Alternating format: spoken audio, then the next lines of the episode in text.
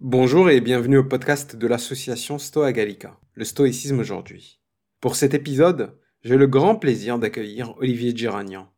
Il est chercheur en histoire de la philosophie antique, spécialisé dans le stoïcisme. Il est également traducteur d'Épictète. Il enseigne la philosophie au lycée ainsi qu'à l'université Paris 1 et Paris 10. Dans ce podcast, nous allons nous concentrer sur la très célèbre distinction fondamentale que propose Épictète au début du manuel. Parmi les choses, les unes dépendent de nous, les autres n'en dépendent pas. Il y a énormément à dire sur ce sujet. Nous allons voir comment Épictète s'est reposé sur les principes stoïciens pour proposer cette distinction, comment il se distingue par rapport aux stoïciens qui l'ont précédé, comment l'opposition entre les stoïciens et les aristotéliciens a forgé l'idée chez Épictète. Nous allons parler de comment concilier la liberté de choix avec la conception déterministe du monde chez les stoïciens, et plein d'autres choses. J'ai mieux compris ce qu'Épictète propose dans son stoïcisme. Grâce à la clarté des explications d'Olivier et à son expertise, j'avoue que je suis un peu plus réconcilié avec la méthode d'Épictète, qui est un maître stoïcien fascinant. J'espère que vous serez aussi heureux que moi après la fin de ce podcast. Bonne écoute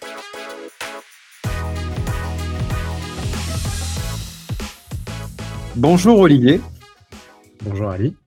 Euh, je suis très heureux euh, de te recevoir euh, dans le podcast de Stoa Gallica. tu es spécialiste d'Épictète. Du coup, on va tout de suite parler de un des philosophes stoïciens les plus importants. Mhm. et je vais commencer par lire la première phrase, première entrée du manuel, manuel d'Épictète. traduction Olivier. Donc ta traduction. parmi les choses, les unes dépendent de nous, les, autres n'en dépendent pas. Dépendent de nous, d'une part, le jugement, l'impulsion, le désir, l'aversion et en un mot toutes nos activités propres.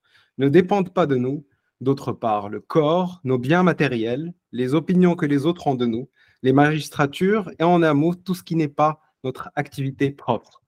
Alors, euh, cette, phrase-là, je pense qu'elle est devenue euh, presque le slogan du stoïcisme. Mmh euh, et j'aimerais euh, vraiment que bah, qu'on essaye de décortiquer et d'essayer de comprendre ce que Épictète veut dire par il y a des choses qui dépendent de nous et des choses qui n'en dépendent pas. Euh, est-ce que tu peux nous expliquer comment, rapidement, comment est-ce que Épictète en est arrivé à dire il y a des choses qui dépendent de nous et des choses qui n'en dépendent pas? D'accord. Alors c'est une, mission compliquée, mais on va essayer de, on va essayer de faire simple. Mmh. Euh, bon, alors déjà, c'est déjà juste pour remettre un tout petit peu dans le contexte, c'est pas vraiment Épictète en fait qui commence par, par là, mais c'est euh, Arien mmh qui euh, donc a été son disciple pendant quelques mois. à la fin de la vie d'Épictète, hein, Épictète il était déjà assez âgé à ce moment-là. Et donc, il a suivi les, il a suivi les, entretiens d'Épictète à Nicopolis. Donc, Épictète était déjà euh, affranchi depuis longtemps, depuis peut-être une quarantaine d'années, euh, peut-être un peu moins d'ailleurs. Euh, et, donc, Arien a voulu compiler en fait une sorte de. Enfin, il a voulu faire un peu comme Xénophon avait fait pour Socrate. Il a fait des entretiens d'Épictète. Mmh donc, 12 livres 8 ou 12 livres dont il ne nous en reste plus que 4, et un manuel qui aurait euh, compilé, en fait, résumé ces entretiens. Et euh, ce qui est intéressant, c'est qu'Arien choisit donc de commencer par la phrase que tu as lue, cette division que j'appelle fondamentale pour plusieurs raisons, euh, qui, comme, tu, comme tu dis, est une division qui est devenue canonique au point qu'on résume le stoïcisme. Ouais, c'est vrai. Sauf que euh, le problème pour l'historien de la philosophie que je suis, c'est qu'on ne retrouve pas cette division avant Épictète. C'est-à-dire que avant qu'Arien ne décide de, comment dire d'instituer la philosophie stoïcienne d'Épictète, le stoïcisme d'Épictète par cette, cette division, on ne la mmh. retrouve nulle part. Donc en fait, Épictète invente la division. En fait, c'est lui qui invente euh, la formule la plus célèbre du, célèbre du stoïcisme.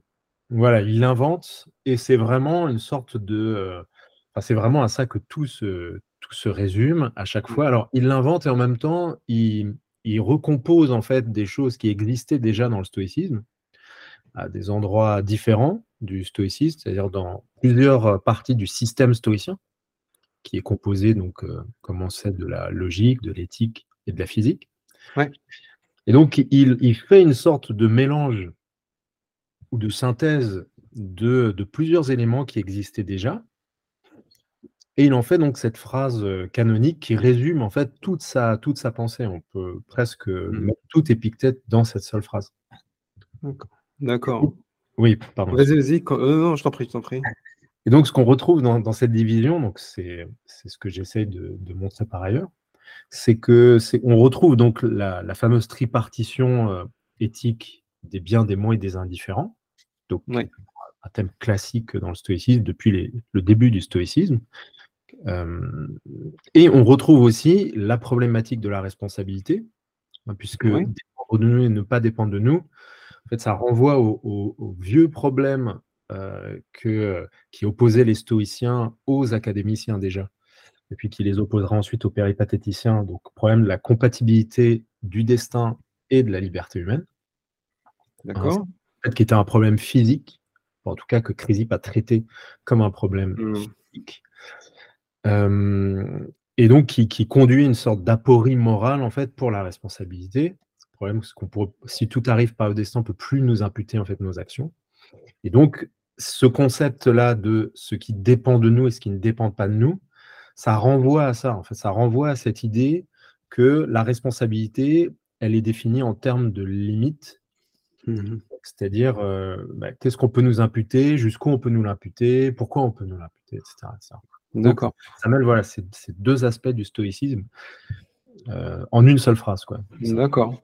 Donc en fait, euh, pour rappeler la tripartition chez les stoïciens, les premiers stoïciens, c'était euh, il, y a, il divisait un peu euh, tout en trois choses. Il y a les biens, mhm. euh, c'est-à-dire bah, la vertu, le courage, la justice et, les autres vertus. Il y a les mots, c'est l'inverse des, biens, mhm. au final. L'inverse du courage, l'inverse de, tout. Et les indifférents, entre les deux. Mhm.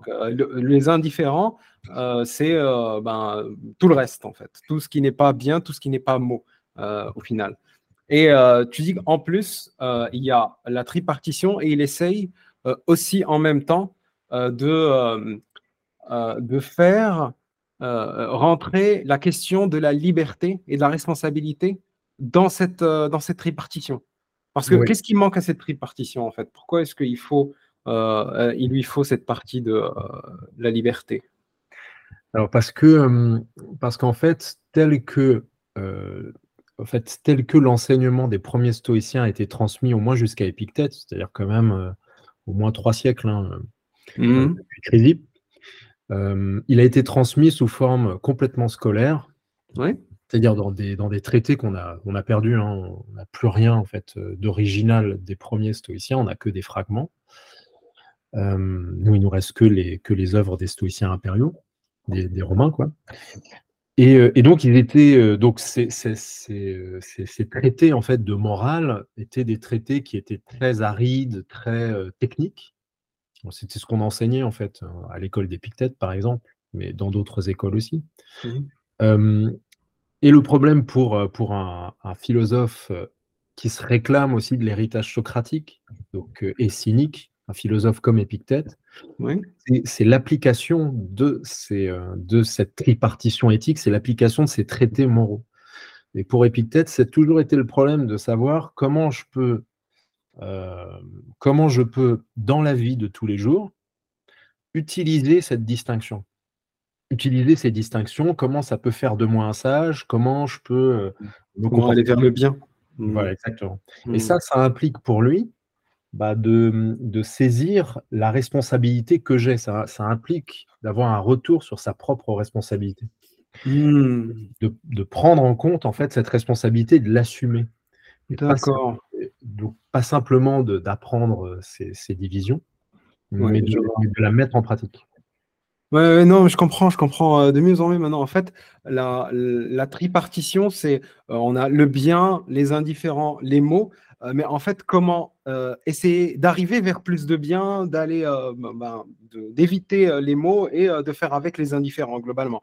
Et pour ça, en fait, Épictète a dit, ben, du coup, ben, la, la division fondamentale, ben, c'est qu'il y a des choses qui dépendent de nous. Ben, c'est ce qu'il dit, notre jugement, etc. et des choses qui ne dépendent pas de nous. et, du coup, il faut à peu près, on va dire rapidement, ben, se concentrer sur ce qui dépend de nous. C'est ça qui sur lequel il faut travailler parce que la seule chose sur laquelle on peut travailler, c'est ce qui dépend de nous. Euh, et c'est ça, euh, du coup, comment est-ce qu'on peut arriver au bien? C'est ça, en fait, euh, à peu près, comment est-ce qu'il Alors, oui. voulait transmettre Oui, c'est ça, c'est ça, sachant que déjà, dès le, début du stoïcisme, le bien et le mal, c'est quelque chose qui est essentiellement dans l'âme. Donc, donc, au départ, on a mis à l'extérieur de l'âme, alors Bon, il y a des, dans la division, il y a aussi des biens qui peuvent être extérieurs à l'âme. Ça complique un peu les choses. Et puis parmi les indifférents, il y a aussi des préférables, des non préférables. Donc là, il y a des débats même au sein du portique au, tout, début sur ça. je suis très intéressé par ça. Oui, vas-y. Mais alors l'idée que l'idée euh, qui existait déjà en fait dans l'ancien stoïcisme, et là Épictète n'a rien inventé, c'est que le bien et le mal, c'est euh, la vertu et le vice. Donc il n'y a pas vraiment de bien extérieur à l'âme. Donc l'idée, c'est mmh. effectivement, c'est comment moi je vais devenir sage, donc comment je vais atteindre la vertu, c'est-à-dire vivre en accord avec la nature, c'est le leitmotiv stoïcien. Comment moi je vais pouvoir devenir un sage stoïcien, comment je vais pouvoir être heureux, puisque le but du jeu, c'est quand même d'être heureux. La vertu, elle suffit au, bonheur hein, dans le stoïcisme. Euh, il n'y a pas besoin de, c'est pas comme chez Aristote, il n'y a pas besoin de biens matériels pour être heureux. Donc, comment moi je peux atteindre cette vie-là? Et donc, l'idée, c'est pour atteindre, comme tu dis, cette, euh, ce bien, bah, il faut que je prenne déjà conscience, déjà que ce bien, il est en moi. Il faut donc que je me mmh. concentre sur, sur mon âme. Il faut que je me concentre sur cette intériorité, cette proérésis, comme dit Épictète, donc ce qu'on traduit un peu mal par la faculté de choix. Et sur toutes ces, voilà, mmh. à toutes ces actions-là qui sont euh, qui sont dans l'âme, ces, tous ces actes de l'âme, donc euh, le désir, la répulsion, l'aversion, etc. Mhm. Je me concentre sur ça essentiellement pour parvenir au bien, puisque c'est là-dedans que réside le bien. C'est pas à l'extérieur de moi. Je vois, je vois, d'accord, d'accord. C'est un travail intérieur. Il faut se rendre compte qu'en fait, euh, tout le travail est forcément à l'intérieur et, euh, et tout ce qui est à l'intérieur dépend de moi. Donc, en fait, euh, si je veux arriver euh, à ce bien qui est euh, à l'intérieur de moi, ben, il faut que je me concentre sur ce qui dépend de moi, ce qui est à l'intérieur de moi. C'est ça. Mmh. et du coup, si on revient à, ce qu'a dit Epictète, ce qui dépend de moi, si on veut, pour nos auditeurs, un peu décortiquer et expliquer un petit peu comment ce que pense, à quoi pense Epictète, ben, il y a le jugement, l'impulsion, le désir, l'aversion et, en un mot, toutes nos activités propres. Donc, si tu peux euh, juste euh, rapidement expliquer ce qu'il veut dire, veut dire exactement par le jugement, l'impulsion, le désir, l'aversion, euh, s'il y a une, une explication un peu canonique de, ce qu'il propose. Alors, ce sont des, c'est des concepts, en fait, c'est des termes techniques hein, qui appartiennent à ce qu'on appelle la psychologie de l'action. C'est, donc une théorie qui a été développée depuis, en fait, depuis Chrysippe, surtout. Enfin, c'est mmh qu'on a. Hein. Euh, dans les débats interminables qu'il y avait entre les stoïciens et les académiciens, donc à peu près au IIIe siècle avant Jésus-Christ, grosso modo. Donc entre d'abord la moyenne académie d'Arcésilas et Chrysippe, et puis après Carnéade, donc la nouvelle académie, donc les, sceptiques, en fait, c'est la version sceptique de l'académie, qui, euh, qui, voilà, qui a continué à débattre avec les successeurs de Chrysippe. Et donc il y a tout un tas de, concepts comme ça qui ont, euh, bah, qui ont passé les siècles. Ah, c'est mon chat se réveille, qui, ont, euh, qui ont passé les siècles et qui donc sont arrivés jusqu'à Épictète. Donc c'est vrai que c'est des concepts qui paraissent techniques, et ils le sont, mmh. mais il ne faut pas euh, forcément les, surinvestir. C'est-à-dire, en fait, quand Épictète parle de, de désir, d'aversion, alors évidemment, ça renvoie à des notions techniques, Mmh on peut, euh, et on peut, si on est un stoïcien un peu chevronné, on peut retrouver ça déjà, retrouver des définitions. Mais euh, c'est, en fait, c'est plutôt, euh, je pense qu'il faut le prendre dans un sens très commun. L'idée, c'est que très rapidement, ce qu'il va faire, c'est qu'il va réduire en fait ces opérations de l'âme. Donc désir, aversion, donc ça concerne les biens et les mots, enfin les choses qu'on se représente comme étant des biens et des mots. Euh, et donc, on va désirer obtenir ou euh, éviter. Et euh, l'impulsion, la répulsion, c'est des choses qu'on va vouloir obtenir parce qu'on les a désirées comme des biens ou parce qu'au contraire, ou qu'on va vouloir fuir parce qu'on se les a représentés comme des mots, qu'on les a en aversion. Et donc Épictète, il va résumer tout ça à nos activités propres, c'est-à-dire les choses sur lesquelles on a un pouvoir absolu, grosso modo, personne ne peut nous contraindre dans ces matières, et plus généralement à ce qu'il appelle l'usage des représentations. C'est-à-dire que mmh pour lui, en fait, tout se résume, toutes ces choses-là, que euh, voilà, ces concepts un peu compliqués, ces opérations de l'âme, c'est de l'usage des représentations. C'est comment on va répondre en fait, aux représentations qui nous sollicitent euh, perpétuellement, enfin, voilà, des représentations plus ou moins convaincantes d'ailleurs. Comment on va en faire usage, c'est-à-dire comment on va se les représenter, ces représentations. D'accord. Parce que pour Épictète, euh, tout est représentation. Bon, c'est c'est pas Schopenhauer, mais c'est la représentation de, d'Épictète. C'est euh, euh, la représentation, c'est le monde nous donne euh, des, des impulsions, je sais pas comment dire, des, des images, et nous, on, on va interpréter l'image. C'est ça notre représentation. Voilà, en fait, la représentation, c'est un terme technique inventé par le premier stoïcien qui est Zénon de Citium. Et l'idée, c'est de dire que, enfin, pour le dire simplement, c'est l'interface. je sais pas si c'est simple. Je vais tenter une explication simple. C'est l'interface qui est entre moi et le monde, quoi, grosso modo. Mm-hmm. C'est-à-dire que on est tous. Euh, bon, déjà, il y, a un continuisme physique dans le stoïcisme qui fait qu'il n'y a pas, il a pas une dualité entre l'âme et le corps. Déjà, on n'est pas, par exemple, chez Descartes, il n'y a pas de dualisme entre l'âme et le corps. voilà. Donc l'âme, c'est pas une substance immatérielle comme il pourrait y avoir dans le platonisme. Par exemple, chez Platon, voilà.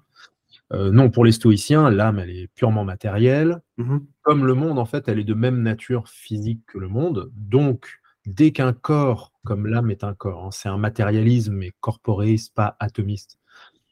Donc, dès que l'âme, en fait, dès qu'un corps, pardon, euh, agit sur l'âme, qui est aussi mmh un corps, l'âme, elle est altérée. Et l'effet de cette altération de l'âme, ouais. Ah, c'est une représentation. D'accord donc euh, ce qu'on appelle un fantaston. Donc quand un, objet impresseur va imprimer sa marque dans mon âme, il va y avoir une altération de cette âme qui va être une représentation. Et puis après, il y a une typologie des représentations chez les stoïciens. Donc il y a mmh. plusieurs types de représentations. Il y a des vraies, il y a des fausses, il y a des hallucinations, il y a des représentations compréhensives. Donc ça, c'est le critère de la vérité chez les stoïciens. C'est ce qui permet euh, contrairement à ce que pensaient les sceptiques, d'atteindre une forme de, vérité, d'évidence absolue. Et donc, cette représentation, elle est absolument neutre au départ. C'est-à-dire qu'elle ne, elle ne porte en elle aucun jugement, c'est-à-dire euh, il n'y a mm. pas de jugement moral qui l'accompagne. Il y a simplement, c'est une proposition, une représentation. Mm. Il y a simplement quelque chose comme une proposition qui vient avec elle. Et ensuite, c'est moi, dans la manière dont je vais y répondre à cette représentation, c'est-à-dire, c'est moi dans la manière dont je vais l'interpréter. Donc là, on serait plus euh, chez Nietzsche, du coup, que chez Schopenhauer. Mais c'est moi dans la manière où je vais l'interpréter qui vais lui donner une certaine couleur, en fait, qui va dire, bon, voilà, par exemple, je prends l'exemple chaque fois, par exemple, euh, mon fils est mort. Ça, c'est une représentation qui va avec l'événement. En soi, elle est, elle est neutre. C'est un fait brut. Et c'est moi qui vais euh, alors, bon, là, c'est une représentation choquante, donc ça va être plus facile pour moi, qui suis un parfait insensé, de, mal l'interpréter. Donc, c'est moi qui vais user de cette représentation, c'est-à-dire qui vais, en fait, ajouter une opinion à cette représentation que c'est un mal.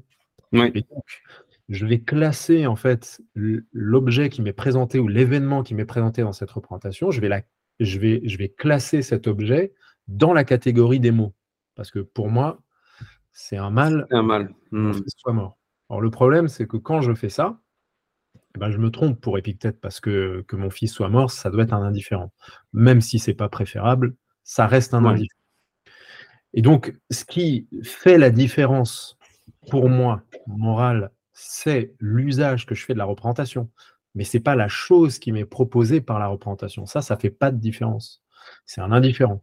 Ce qui, en revanche, n'est mmh. du tout un indifférent, mais ce qui est bien ou mal, c'est comment je vais l'interpréter. Ouais, c'est l'usage, donc c'est ça qu'il appelle l'usage euh, de euh, cette euh, représentation. Donc en fait, notre jugement, c'est un usage d'une représentation, parce qu'on a jugé un événement comme tel ou tel.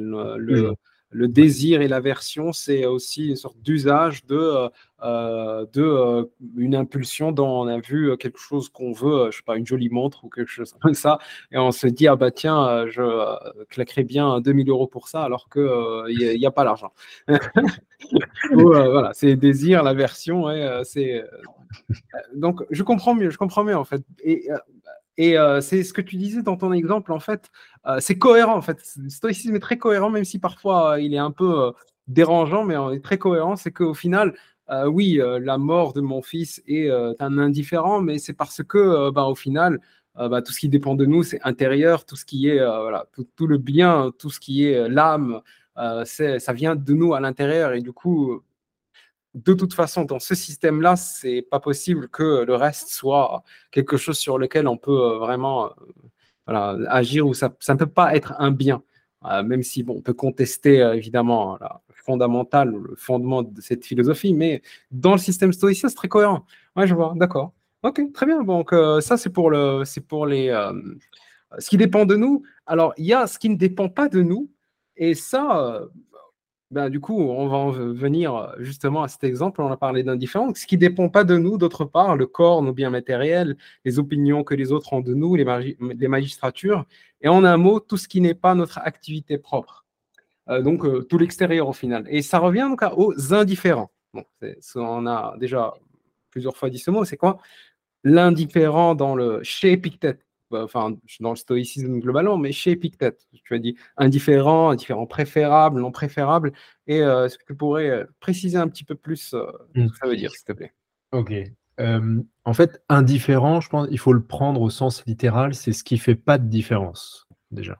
Mmh d'abord, c'est, contrairement au bien ou mal, ou au mal, pardon, c'est ce qui ne fait pas de différence morale, c'est-à-dire ni par rapport au bonheur, au malheur, par exemple, ni par mmh. rapport à la vertu ou au vice. Donc ça, c'est une attaque directe euh, que les premiers stoïciens avaient lancée contre, euh, par exemple, les aristotéliciens, hein, qui étaient à mon avis la cible. Par exemple, le fait d'être en bonne santé, bon, pour Aristote, la santé, c'est un bien, euh, ou la richesse est un bien, bah non, en fait, c'est pas un bien. Alors ça peut être préférable, c'est-à-dire que jamais les stoïciens vont dire, c'est pas des cyniques, hein, donc ils vont pas dire, oui, à la rigueur, qu'on soit en mauvaise santé, euh, tant mieux. Enfin, ils vont pas chercher à se détacher complètement des choses. Ils vont quand même accorder une certaine valeur. D'ailleurs, c'est ce qui a, c'est ce qui a créé pas mal de polémiques au sein même euh, du portique, puisqu'il y, a des, y a des stoïciens comme Ariston, par exemple, qui vont, euh, qui vont rejeter cette différence entre préférable et non préférable. Donc, évidemment qu'il y, a des, y a des indifférents qu'il est préférable d'avoir. Il est préférable d'être en bonne santé qu'être malade, ou ou juste de vivre qu'être mort, euh, mmh. ça, il n'y a aucun problème. Et d'ailleurs, dans la sélection des indifférents, la sélection des indifférents, euh, elle se fait toujours en fonction des préférables. C'est ce qu'il y a un passage euh, célèbre, je crois que c'est dans le, dans le chapitre 6 du livre 2 des entretiens, où Épictète cite Chrysippe et qui dit en substance, bon, ben moi, je ne connais pas l'avenir, je ne sais pas si, par exemple, je dois mourir de maladie ou quoi, mais tant que j'ignore le futur, puisque je suis un homme, je ne peux pas connaître le futur. Bah, tant que j'ignore le futur, je, moi, je m'attache à sélectionner les indifférents préférables, puisque c'est ce qui est conforme à la nature. Donc, si je suis malade, je vais chez le médecin. Mmh. Donc, l'argument paresseux, on oublie. Euh, si, on, va chez le médecin. Après, qu'on guérisse ou pas, bon, bah, ça, ce sera confatal au fait qu'on sera allé ou pas chez le médecin, ou pas mmh. d'ailleurs. Mais euh, nous, on se, contente de ça. Donc, la, la question de la préférabilité des indifférents, c'est hyper important parce que ça permet de comprendre comment les stoïciens ils vont agir dans la vie de tous les jours, avec les représentations raisonnables qu'ils peuvent avoir des choses, sans connaître forcément la suite des conséquences. Ça, c'est le mmh. premier sens. Maintenant, le deuxième sens, indifférence, ça marque aussi une attitude. C'est-à-dire que puisque ce ne sont pas des biens ou des mots, eh ben, il faut être indifférent vis-à-vis d'eux. Donc là, c'est plutôt le sens où l'indifférence, c'est l'indifférence que moi j'ai vis-à-vis de ces choses. Alors, pourquoi pour Épictète il faut être indifférent Eh ben, c'est tout le sens de sa distinction, ce qui dépend de nous, ce qui ne dépend pas de nous. C'est parce que précisément, si ça ne dépend pas de nous, c'est que on ne peut pas avoir un pouvoir absolu sur ces choses.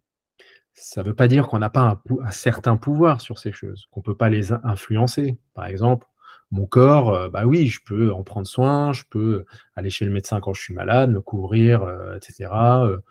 quand il fait froid, pas de problème. Mais j'ai pas un pouvoir absolu sur mon corps.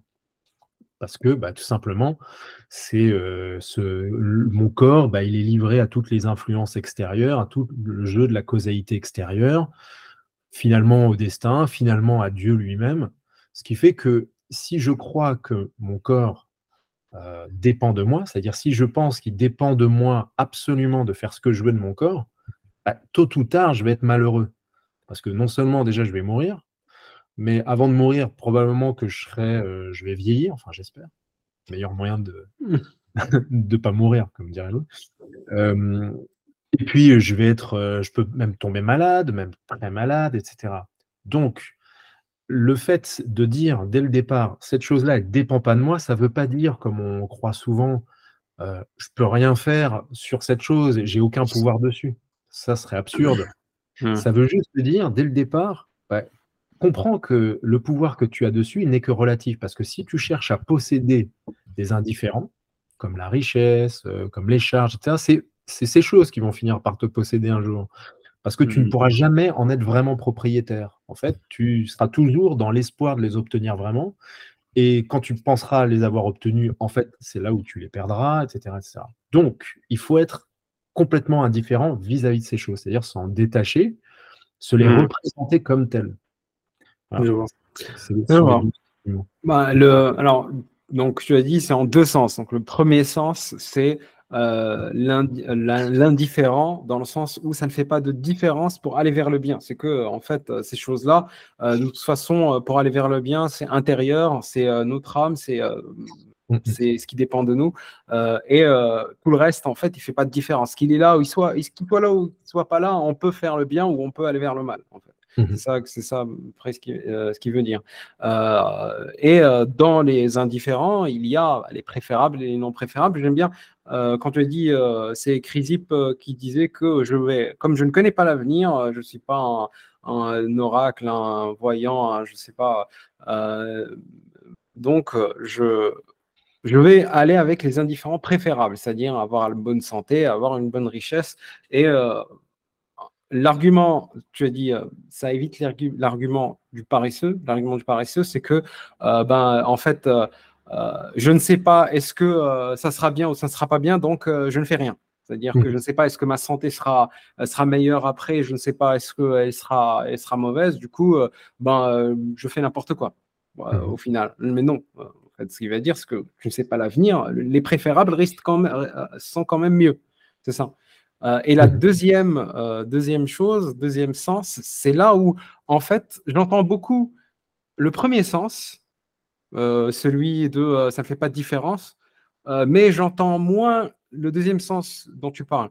le deuxième sens, c'est vraiment l'indifférence comme nous, on pourrait le penser lorsqu'on entend le mot. Et ce qui cause souvent beaucoup de problèmes quand même. Quand on dit, ah oui, il y a des choses indifférentes, la mort de mon fils est indifférent, tout de suite, les gens se tu vois, ils font un peu de chat euh, contre, avec un peu trop d'eau, je sais pas. Euh, et, euh, et, les chats sont pas stoïciens. Ah et, ça, en fait, du coup, tu nous dis que pour Épictète, il y a cette notion de, en fait, il faut être un peu indifférent par rapport à tout ce qu'on appelle les indifférences. C'est-à-dire que bah, ça ne dépend pas de nous, ça ne dépend pas de nous, ben, il ne faut pas être trop attaché. Euh, oui, alors c'est pas. Euh, alors, déjà sur le premier sens, juste parce que quelque chose me revenait là pendant que tu parlais, et effectivement, tu, as très bien dit. Le, quand, quand je dis qu'effectivement, il faut sélectionner les indifférents préférables en, quand on ignore le futur, bon, il y a, en fait, l'idée, c'est que la valeur de l'indifférent, donc qu'il soit préférable ou non préférable, dépend de la circonstance, toujours. Donc, il est, pas, il est toujours conforme à la nature ou contraire à la nature en fonction des circonstances. Ah. il, y a, un exemple typique où euh, Épictète parle d'une traversée en mer, c'est dans le chapitre 5 du livre 2, euh, où euh, il dit, bon ben voilà, en fait, bon, moi je vais faire une traversée en mer. Donc, je sélectionne les indifférents préférables. Je choisis le meilleur pilote, le meilleur bateau, le meilleur trajet, etc. etc. Mhm. Ok, jusque-là, tout va bien, c'est conforme à la nature.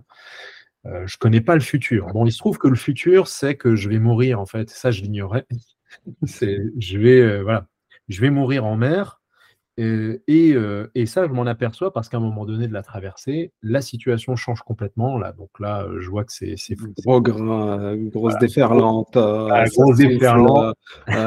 50 nœuds, je vois c'est. à l'époque, ça pardonnait pas. Hein, donc, voilà, à ce moment-là, la situation change et là, je connais le futur. Donc, je sais que je vais mourir. Et donc, le, les, les indifférents changent. C'est-à-dire que ce qui était préférable avant ne devient plus préférable euh, maintenant. Par exemple, avant, il était préférable que je sauve ma vie à tout prix, que je suive ça, puisque c'est ce qui était conforme à la nature. Là, c'est plus préférable. Là, à ce moment-là, la, valeur de l'indifférent change, donc j'accepte de mourir, puisque de toute façon, je vais y passer. Mmh. il y a quelque chose qui ne change pas, euh, c'est mon caractère, mon comportement. Et peut-être, il le dit bien, c'est j'ai encore une possibilité quelque chose qui est de ma, responsabilité, c'est de ne. Je peux encore soit blâmer Dieu, soit ne pas le blâmer, soit, euh, je sais pas, j'imagine, essayer de me jeter sur un canot euh, euh, pour prendre le dernier canot de sauvetage, comme dans Titanic, et laisser tous les autres se noyer, ou soit au mmh contraire mourir dignement, etc. donc l'idée, c'est que avec le changement de situation, change la valeur positive ou négative indifférente. voilà, ça c'était juste pour. Et maintenant, c'est super intéressant, super intéressant. Euh, ben, en fait, ça dépend vraiment. Euh, il faut avoir faire preuve de sagesse pratique, c'est ça? Euh, Exactement. Des vertus mmh. Exactement. Et, pour, le, pour le deuxième point, comme tu dis, alors ça, c'est peut-être l'influence cynique d'Épictète, c'est le fait qu'on soit indifférent. Alors oui, il faut se détacher totalement de, des choses qu'on considère comme des biens, comme des mots, mais c'est pas un détachement cynique justement. C'est pas un détachement cynique au sens où il ne s'agit pas de négliger ces choses, au contraire même. C'est-à-dire mmh. que les, stoïciens jamais ne vont, euh, ne vont dire qu'il faudra couper le lien mmh. naturel qu'on a, par exemple, avec les autres. Euh, alors, on prend l'exemple du fils. Euh, voilà. On ne va pas s'arrêter d'aimer son fils. Voilà. Et au contraire, il faut surtout pas le faire parce que c'est mmh. c'est l'une des bases même, la compréhension de notre responsabilité sociale vis-à-vis -vis d'autrui. non, en fait, ce qu'ils essayent de faire, c'est de montrer que la plupart du temps, on est mal attaché aux autres. C'est-à-dire, il ne s'agit pas de se détacher des autres pour couper le cordon, un peu comme les mmh. bouddhistes voilà, se rasent la tête et essaient de se défaire de toutes ces choses mortelles. Mmh. Je ne suis pas du tout expert en, philosophie bouddhiste, donc je n'en dirai pas plus. Euh, ma connaissance s'arrête là. Euh, il ne s'agit pas de ni faire comme les cyniques, c'est-à-dire ne plus se laver, euh, négliger son corps. Jeter sa gourde, oui. Voilà, pas du tout. Avec ses mains. il ne s'agit pas de faire ça. il s'agit en fait de, de s'attacher à ces choses, mais de la bonne manière. Et la plupart du temps, pourquoi on est malheureux et pourquoi on est vicieux, en tout cas, voilà, on agit comme des insensés, bah, c'est parce qu'on est mal attaché à ces indifférents, parce que mmh. justement, on ne les considère pas comme des indifférents. Mmh. Et donc, toute la philosophie d'Épictète, dans son versant pratique, elle consiste à dire qu'on ne peut de toute façon prendre soin de ces choses. Donc, quand je dis choses, c'est euh, aussi bien la marmite que l'enfant, euh, que si justement on les considère comme des indifférents. C'est la condition de possibilité mmh. D'un bon attachement à ces choses, et donc d'un soin qu'on apportera à ces choses. Parce que si on y est mal attaché, si on y est attaché comme des biens ou comme des mots, si on les désire ou si on les a en aversion, etc., etc. Ben, on en usera mal. On se fera du mal à cette occasion. On leur fera du mal aussi parce que eux-mêmes souvent sont des indifférents, c'est pas des sages stoïciens. Hein. Euh, et, donc, euh, et donc voilà, donc ça se passera mal. Donc c'est pas c'est pas une indifférence, euh, je dirais froide. Voilà, il faut pas devenir un, un criminel qui, tue un tueur de sang-froid. Hein. C'est tout le contraire, mais il y a des passages très clairs où il dit il ne faut pas être insensible comme une statue. Hein. C'est pas ça le stoïcisme. Mmh, oui, bah parce que. Euh, je n'aurais pas supporté moi-même. Hein. Bah, ça, donne quand même parfois cette image. Euh, c'est une des images d'ailleurs très répandues qui euh, vient de être stoïque, un peu comme Spock euh, dans Star Trek, euh, une image qui est, euh, qui est donnée souvent, et quelqu'un d'extrêmement rationnel, de voilà, il calcule, il sait ce qui est bien, il sait ce qui est mal, et puis il, avance. et du coup, en fait, je comprends, j'aime beaucoup en fait cette manière dont tu présentes, dire que ben, c'est pour pouvoir prendre soin, prendre soin de ces, de ces choses-là, en fait, si on veut en prendre soin, il ne faut pas les étouffer, il ne faut pas être tellement attaché que, en fait, on les écrase. Il faut euh, être, euh, au contraire, euh, avec, bah, pour Épictète, c'est les considérer comme des indifférents, c'est-à-dire que ben, je les traite du mieux que je peux, mais bon, si elles glissent de mes mains, ben, voilà, je n'y peux rien du tout. C'est Zeus qui voulait ça.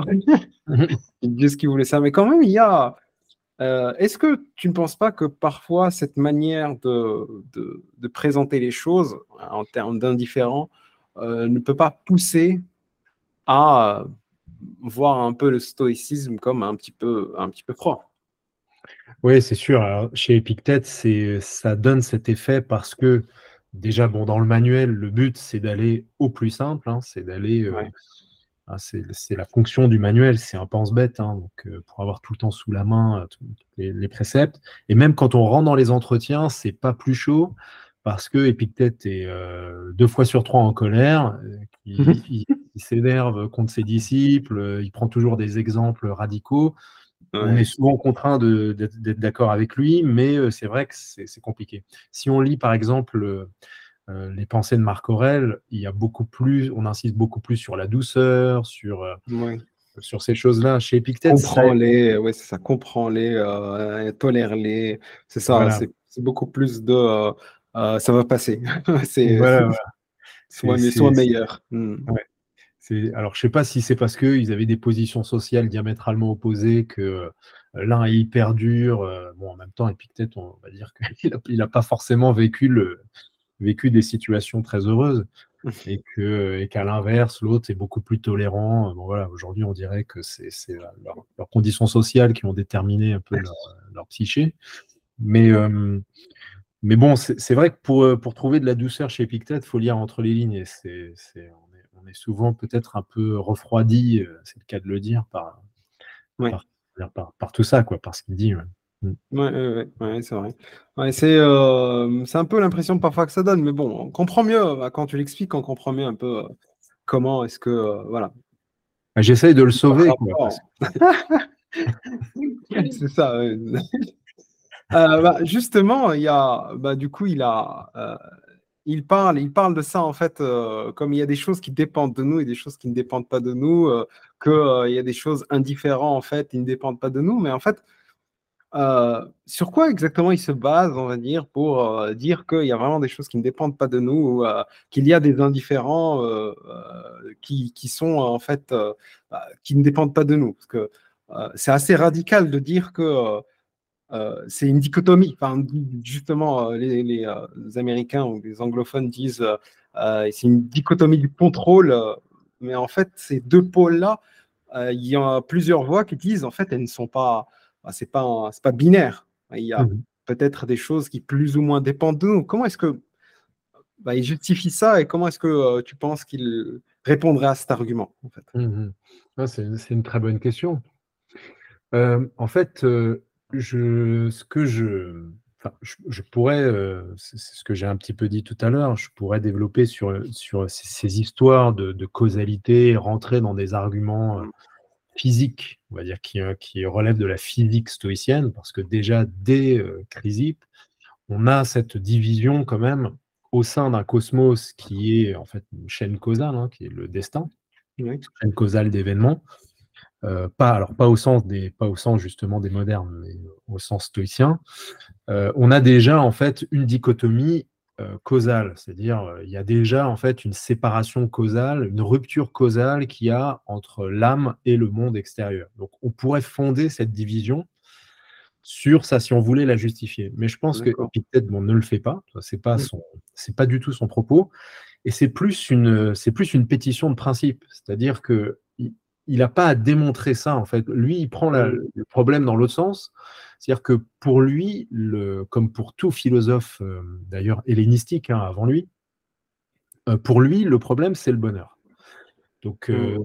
eh, alors, la vertu aussi, mais comme la vertu est suffisante au bonheur, ces deux choses s'équivalent. Le problème, c'est être heureux en toutes circonstances et être vertueux en toutes circonstances. Comment on fait? Mmh.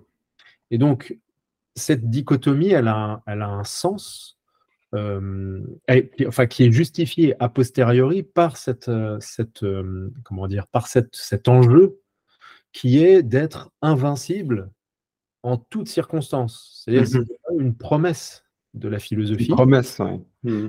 Cette promesse, c'est la, vieille promesse des philosophes hellénistiques, donc des épicuriens, des stoïciens, mais aussi des sceptiques, euh, des, mmh. des pyrrhoniens. C'est que euh, voilà, la philosophie va nous permettre d'être heureux en toutes circonstances. Donc, faites, comme on vous dit et euh, vous serez heureux. Voilà. à peu près. En, présupposant quand même quelque chose qui, pour nous, euh, aujourd'hui, nous, paraît, nous paraîtrait complètement aberrant, c'est que, en fait, le bonheur, c'est juste une affaire de jugement. Finalement, c'est une mmh. affaire d'opinion. Tout ça, ce n'est que du jugement. Mmh. Euh, aujourd'hui, on est à l'opposé de ça. Hein. Alors peut-être ça reviendra, mais aujourd'hui, je dirais même presque que la distinction d'Épictète, elle est inversée. C'est-à-dire qu'on a plutôt tendance à penser que tout ce qui se passe dans notre psyché, c'est hors de contrôle. Par contre, c'est vrai que la technique moderne nous a rendu le monde parfaitement euh, euh, sous notre euh, dépendance. Maîtrisable, oui, ouais, c'est ça. Tu vois? Donc, mmh. Donc c'est complètement bon, voilà. Mais sauf que ce qui donne sens encore, à mon avis, aujourd'hui, ce qui fait que ce texte, à mon avis, ne mourra jamais et, qu'il sera tout le temps réédité, retraduit, etc., c'est que bah, finalement, Épictète a compris quelque chose, c'est que euh, si on veut, à un moment donné, être heureux en toutes circonstances, il faut euh, poser, donc, comme je disais, une pétition par principe, quoi, hein, sans le démontrer, juste en l'affirmant que euh, on est absolument responsable de nos représentations, de nos jugements. Mmh peut-être que c'est faux, c'est peut-être faux, c'est peut-être qu'il n'a aucun moyen de vraiment de l'argumenter, que mmh après tout, voilà, c'est une, pure pétition de principe, une pure affirmation sans preuve. C'est peut-être une intuition d'ailleurs. D'ailleurs, on pourrait presque dire qu'il y a une intuition ici euh, fondamentale d'une liberté comme ça, voilà. Un peu comme on trouve chez Kant euh, d'ailleurs. il sent que c'est comme ça. Il sent que, euh, il sent dans son expérience, dans son, comment est-ce qu'il il le vit que c'est comme ça que ça marche. Exactement.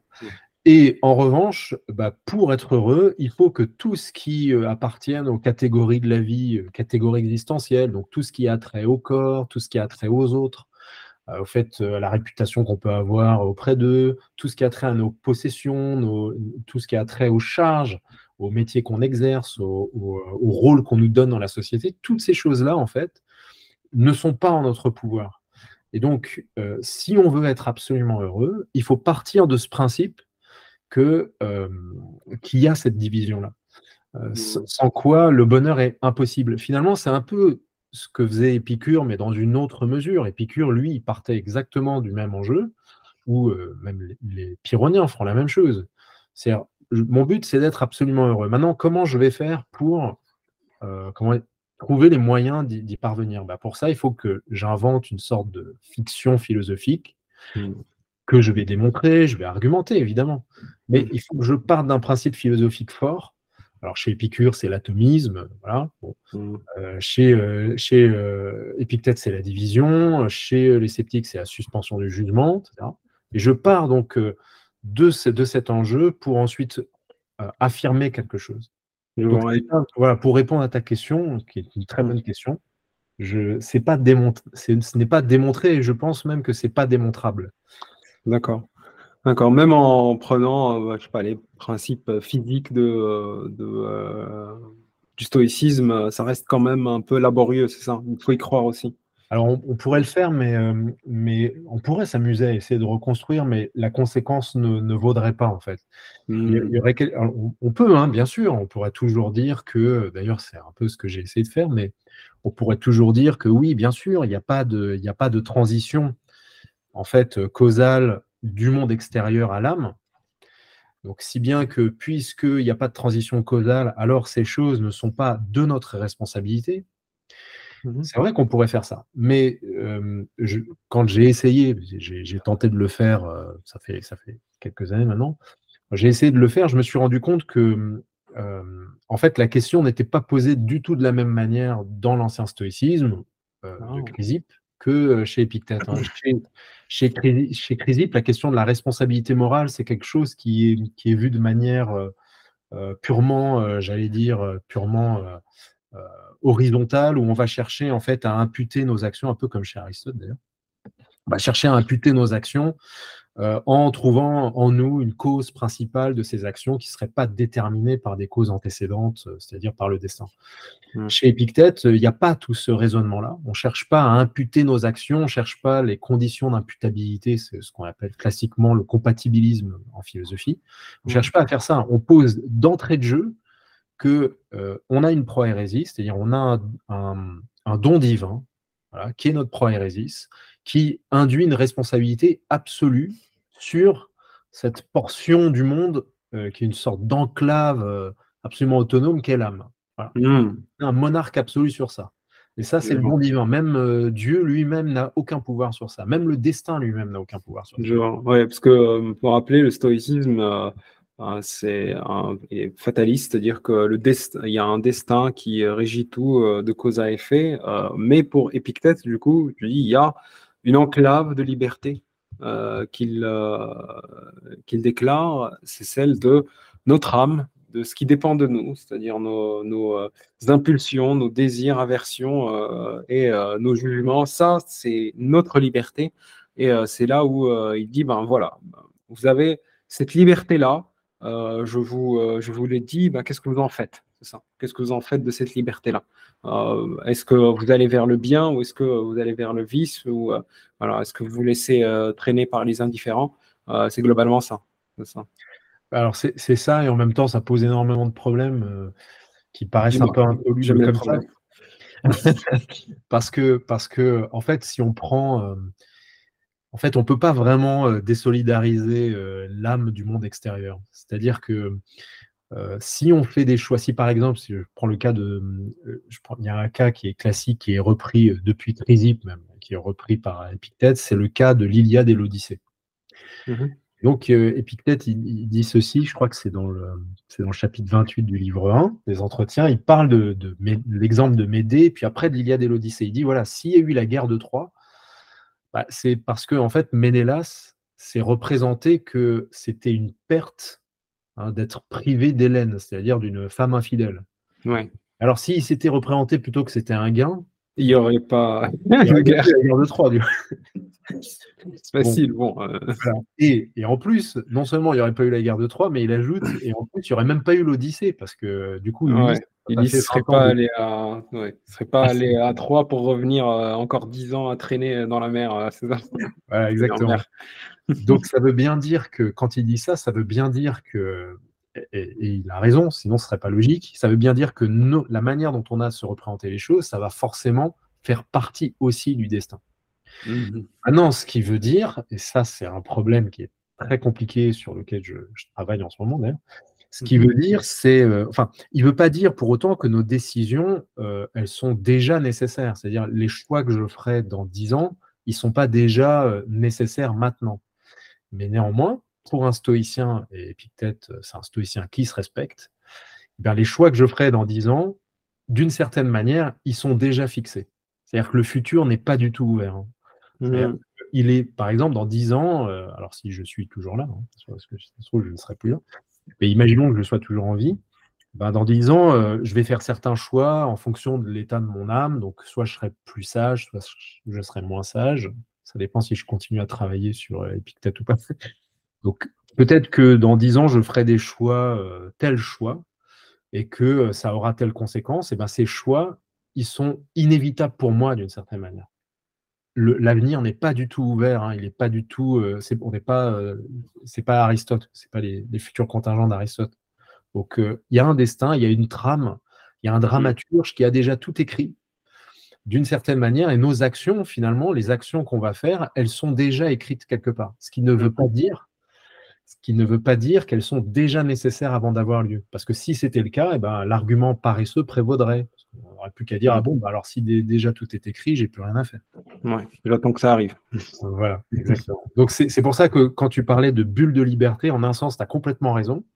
Et en mmh. un autre, ça pose beaucoup de problèmes parce qu'on ne peut pas non plus isoler l'âme euh, du monde comme s'il n'y avait pas non plus de causalité qui s'exerçait entre l'âme et le monde. Parce que mmh. néanmoins, on agit quand même dans le monde et ça a des conséquences. Et quand on agit, on agit parce qu'on a fait un certain usage de nos représentations. Ouais.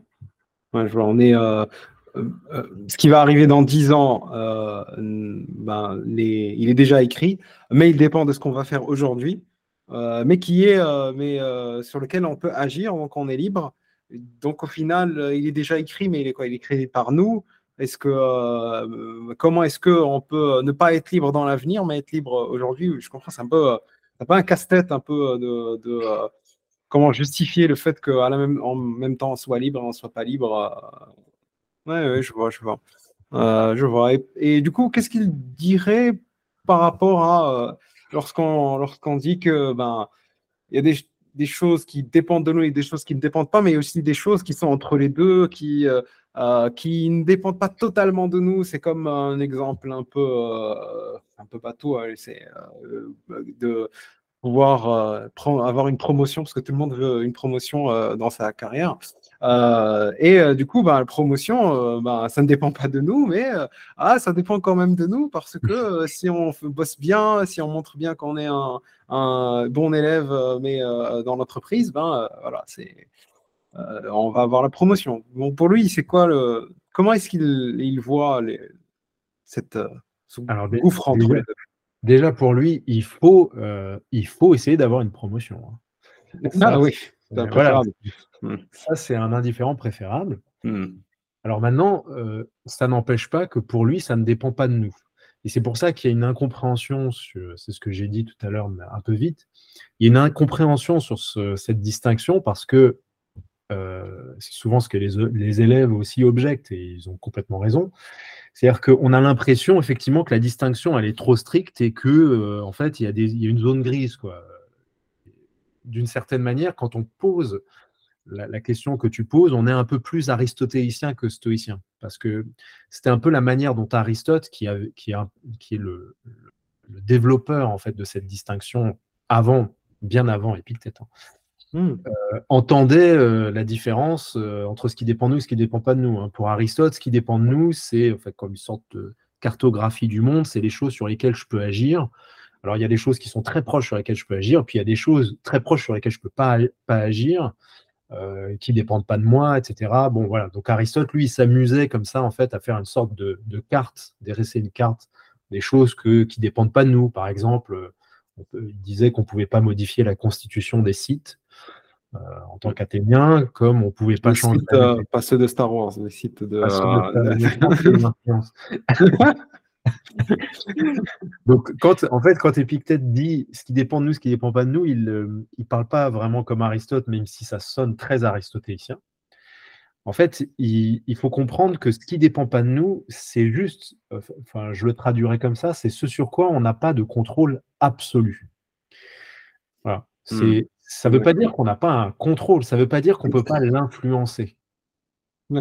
Et évidemment qu'on peut influencer. C'est d'ailleurs ça le piège c'est que quand je me suis rendu compte que je pouvais influencer le destin de beaucoup de choses extérieures, quand je pouvais, je me suis rendu compte que je pouvais être riche, que je me suis rendu compte que je pouvais, euh, par exemple, faire de la musculation et être, euh, très fort, très beau, etc., ce qui n'est pas mon cas. Euh, mais si, mais si, Olivier, tout le monde le sait. Gentil. tu vois, l'art de se faire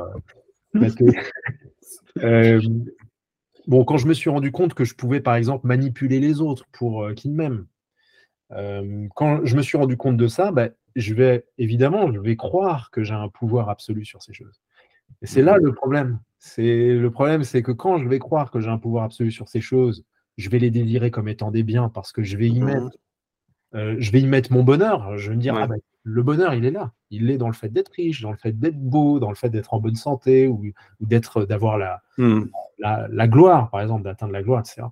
Et c'est à ce moment-là que je vais me faire posséder par ces choses, parce que justement, je me, serais, par le biais de mes propres opinions, je me serais asservi à ces choses-là, mmh. parce qu'elles ne dépendent pas de moi au final.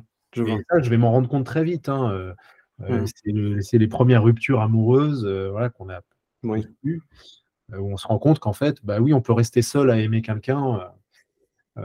et que l'amour, c'est l'amour, c'est souvent de, de, soi à soi. Enfin, il n'y a, pas de, il a pas vraiment de relation amoureuse. Quoi. La preuve, c'est que bah, on peut bah, se faire quitter. Voilà, le phénomène de la rupture, ça, je trouve que c'est un très bon moyen d'accéder au stoïcisme. C'est-à-dire, plutôt que de parler de la perte d'un enfant, ce qui est un peu brutal, je pense que tout le monde a, tout le monde a fait cette compatir avec la perte d'un lien amoureux, c'est vrai, c'est vrai. Ouais. Bah, le, je vois, c'est que en fait, tout simplement, ce qu'il dit, c'est qu'il il y a des choses qui dépendent, qui dépendent de nous et, d'autres choses euh, bah, qui ne dépendent pas de nous, mais c'est pas strict en fait. C'est euh, en fait il y a des choses qui dépendent de nous euh, quasi absolument et tout le reste c'est c'est selon, c'est selon comment comment ça se passe. et, ce qu'il faut vouloir, ben, c'est le c'est le bien, c'est essayer d'agir sur ce qui dépend de nous. Et puis bon, le reste. si on y arrive, c'est bien. Si on n'y arrive pas, ben, il faut pas trop, faut pas trop s'attacher, faut pas être trop attaché, sinon en fait, on va juste euh, souffrir parce que euh, c'est la nature même des choses. Il hein. ne faut pas mmh aller contre la nature des choses, au contraire, comme disent les stoïciens, aller avec la nature des choses. Il y a, y a une, une, opposition que j'ai en fait par rapport à cette idée, euh, c'est à un niveau pratique. c'est que, et j'ai eu ça vraiment dans, le, dans la pratique de, de d'essayer de faire euh, la distinction et, euh, entre ce qui dépend et ce qui ne dépend pas, c'est qu'à un moment, en fait, lorsqu'on essaye de dire ah, ça, ça dépend de moi, ça, ça ne dépend pas de moi, en fait, il y a, euh, y a, c'est une question d'enjeu. C'est que lorsque on se dit ah oui, ça, en fait, ça ne dépend pas de moi, mais je vais quand même essayer de faire quelque chose, il y a moins d'enjeu que lorsque on dit ah oui, ça, ça dépend de moi, mais bon, peut-être que je ne vais pas réussir. Euh, tu vois ce que je veux dire? C'est mhm. du coup, en fait, au niveau pratique, euh, c'est vrai que théoriquement, on peut dire qu'il y a des choses qui, bah, ça dépend de nous et le reste, c'est compliqué, des choses qui ne dépendent pas de nous. Mais au niveau, euh, au niveau pratique, ben, on, voit bien que ben, ceux qui, ceux qui pas réussissent, mais ceux qui y vont, en fait, ceux qui vraiment se disent non, je vais, je vais le réussir quoi qu'il en coûte, euh, ben, ont plus de chances, on a l'impression en tout cas, qu'ils ont plus de chances, ils ne sont pas forcément plus heureux, mais ils ont plus de chances euh, d'y arriver parce qu'ils se disent euh, moi je vais y arriver.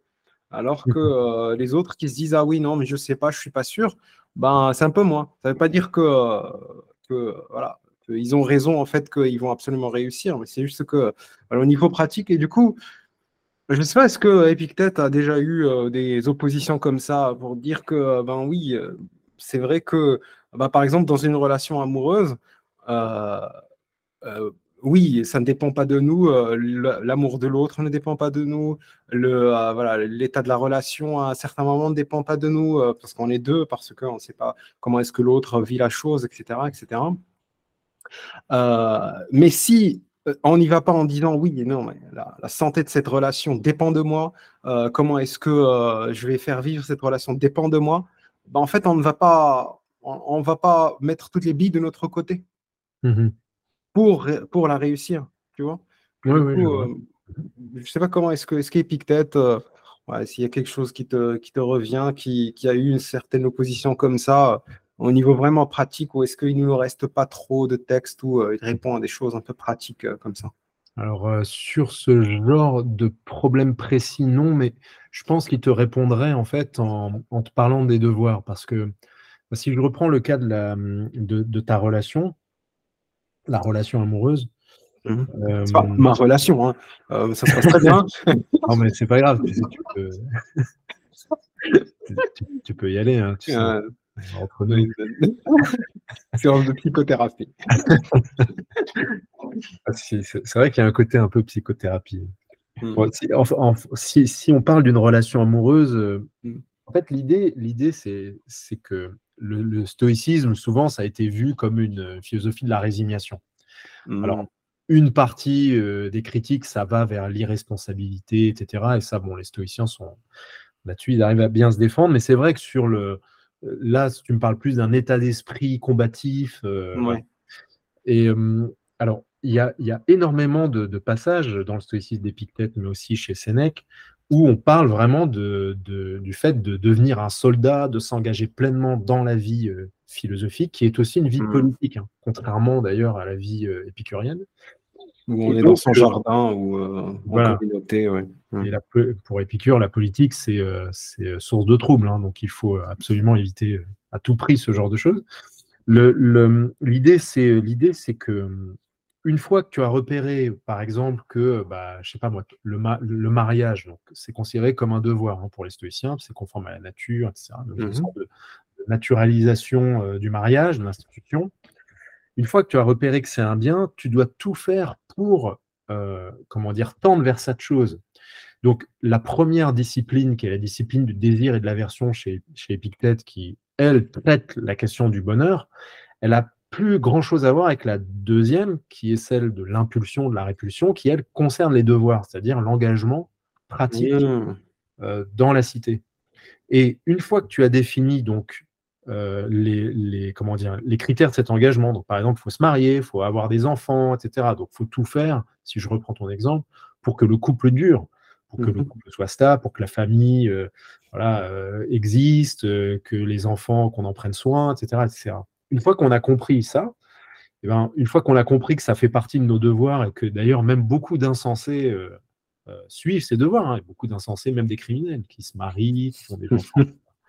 Donc une fois qu'on a compris que ça fait partie de ce qu'on appelle les, actions droites, c'est-à-dire nos devoirs, bah, là, il ne faut pas s'engager à moitié. Hein. et, c'est clair que pour Épictète, euh, bah oui, l'un n'empêche pas l'autre, quoi, d'une certaine manière. C'est-à-dire, c'est mmh. parce que je vais être euh, détaché intérieurement euh, de cette chose, je vais la considérer comme un indifférent, parce que pour moi, ça ne fera pas de différence au niveau du, de mon bonheur ou de mon malheur, que je ne vais pas tout faire pour préserver cette chose, pour en prendre soin, etc. Je vois. Mmh. Mais, mais la critique, elle est légitime, parce que, évidemment, si on n'a pas le, la question de l'impulsion, de la répulsion, c'est-à-dire la deuxième discipline, on ne peut pas comprendre. Effectivement, on a l'impression que bon, bah, finalement, euh, euh, les stoïciens, c'est des gens qui se résignent et puis bon, qui ne se battent pas pour obtenir les choses. Je vois. Une, fois que ces choses ont été identifiées comme des biens, il faut tout faire pour les, pour les obtenir. Ça, c'est mmh, ouais, je vois, je vois. Donc, euh, question de devoir et des choses qu'il faut. Il, faut y aller quand même. je reste quand même un petit peu l'opposition reste sur le fait, euh, sur l'état émotionnel, parce qu'on est des êtres euh, profondément émotionnels, euh, beaucoup plus émotionnels que rationnels d'ailleurs. Et du coup, si, même si on a cette partie de, ben, on essaye, on a identifié le, bien, on essaye de, tout faire, mais si on considère quand même que c'est un indifférent et qu'on en est, on essaie d'être éloigné, émotionnellement, c'est très dur de concilier en même temps être indifférent, dans ce sens-là où euh, on est quand même un petit peu détaché, et euh, être impliqué émotionnellement. Même si on peut être impliqué par l'action, par le devoir, être impliqué émotionnellement, c'est encore un autre niveau auquel on n'a pas forcément accédé. Et comme on est avec des êtres humains en société et que eux, ils, ne, ils voient nos actions, certes, mais ils voient aussi nos, nos émotions. Donc c'est là où en fait j'ai cette, euh, c'est peut-être une petite problème avec, euh, de, au niveau pratique avec mmh euh, Épictète et euh, ses, indifférents, ce qui dépend de lui, etc. Alors, il y a, y, a un passage, c'est un fragment en fait d'un livre perdu des entretiens, c'est le fragment 9, où il est question d'un problème qu'on appelle le problème des propateia dans le stoïcisme. Mmh. C'est-à-dire les, ce que moi j'ai traduit par les affections préliminaires, qu'on pourrait traduire par des émotions à l'opposé des passions et qui montre bien la différence qu'il y a entre, pour un stoïcien entre les émotions de base qui, sont, qui ont trait en fait à notre nature euh, d'être humain. Comme je disais tout à l'heure, on fait partie du cosmos et le cosmos c'est, est en sympathie euh, avec lui-même, donc il y a une sympathie universelle. Toutes les choses sont, euh, comment dire, par une sorte de contagion en fait, sont en contact.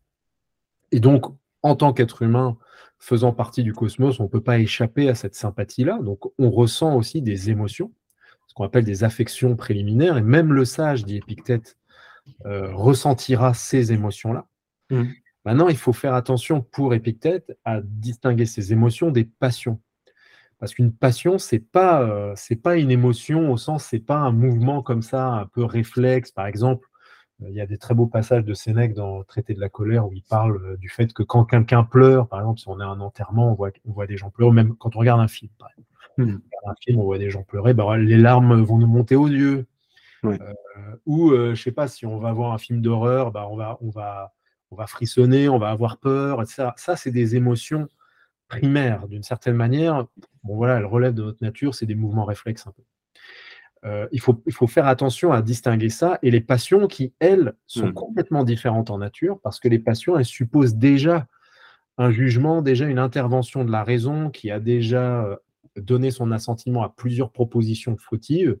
Et surtout, la passion, là où elle se distingue de l'émotion, c'est dans son caractère pratique, justement, c'est dans- les actions. C'est-à-dire qu'un passionné, c'est pas juste quelqu'un qui va euh, frémir, trembler, avoir euh, les larmes qui montent aux yeux quand il regarde un film. C'est quelqu'un qui va agir. C'est Mm. quelqu'un qui va se comporter d'une certaine manière et qui va commettre des actions vicieuses souvent. Ouais, Donc, sous la colère, sous la tristesse. Mm. Voilà, Mm. exactement. D'accord. C'est-à-dire, avoir un coup de sang, il n'y a rien de plus naturel. D'ailleurs, Épictète, euh, il est tout le temps fâché. hein. Il serait mal placé pour. euh, Donc euh, voilà, ça, il n'y a rien de plus naturel. Maintenant, la passion, c'est comme ça que je me rassure un peu. Je me dis, j'ai encore un peu d'espoir pour être un jour un sage stoïcien. c'est que la passion, c'est quand même autre chose. C'est pas juste une question d'impulsion, d'impulsivité. Mm. La passion, c'est déjà, c'est déjà quelque chose, un raisonnement, un comportement. Voilà. Donc, à aucun moment, les stoïciens vont dire qu'il faut réprimer ses émotions puisqu'elles sont Mhm. naturelles. Par contre, il faut se méfier à tout prix de nos passions, c'est-à-dire des D'accord. opinions fautives qu'on a sur les choses et des comportements qu'elles peuvent. Mhm. Je vois, ok, super, ouais, ouais, super, super intéressant. Vraiment, euh, cette question, euh, émotion, euh, passion, euh, j'aimerais beaucoup, beaucoup continuer à développer sur ce sujet-là, mais on va déjà sur un tout autre sujet. ben, je voudrais. ah, merci beaucoup, Olivier, hein, de- Merci pour, cette, pour cette discussion vraiment, vraiment super intéressante. Euh, moi, j'ai pas senti euh, euh, notre euh, heure passée. Euh, et euh, Bon. du coup, comment est-ce que euh, les gens peuvent euh, ben, te lire? Euh, ben, Déjà, euh, il y a la traduction de, euh, du manuel d'Épictète chez GF, donc ta traduction de manuel d'Épictète, euh, qui est excellente traduction. C'est euh, la traduction euh, qu'on utilise à Stoa Gallica. hein. Euh, et euh, du coup, où est-ce que les, euh, les gens à part peuvent, peuvent te lire Alors, euh, bon, j'ai. Alors, c'est vrai que hormis cette traduction, donc j'ai j'ai traduit aussi les sentences et fragments d'Épictète, donc euh, Ah, qui sont très bien. un, un autre livre qui, qui porte sur les fragments des livres perdus des entretiens. Et il y a Mhm. quelques sentences qui sont douteuses, mais qu'on attribue à Épictète. Bon.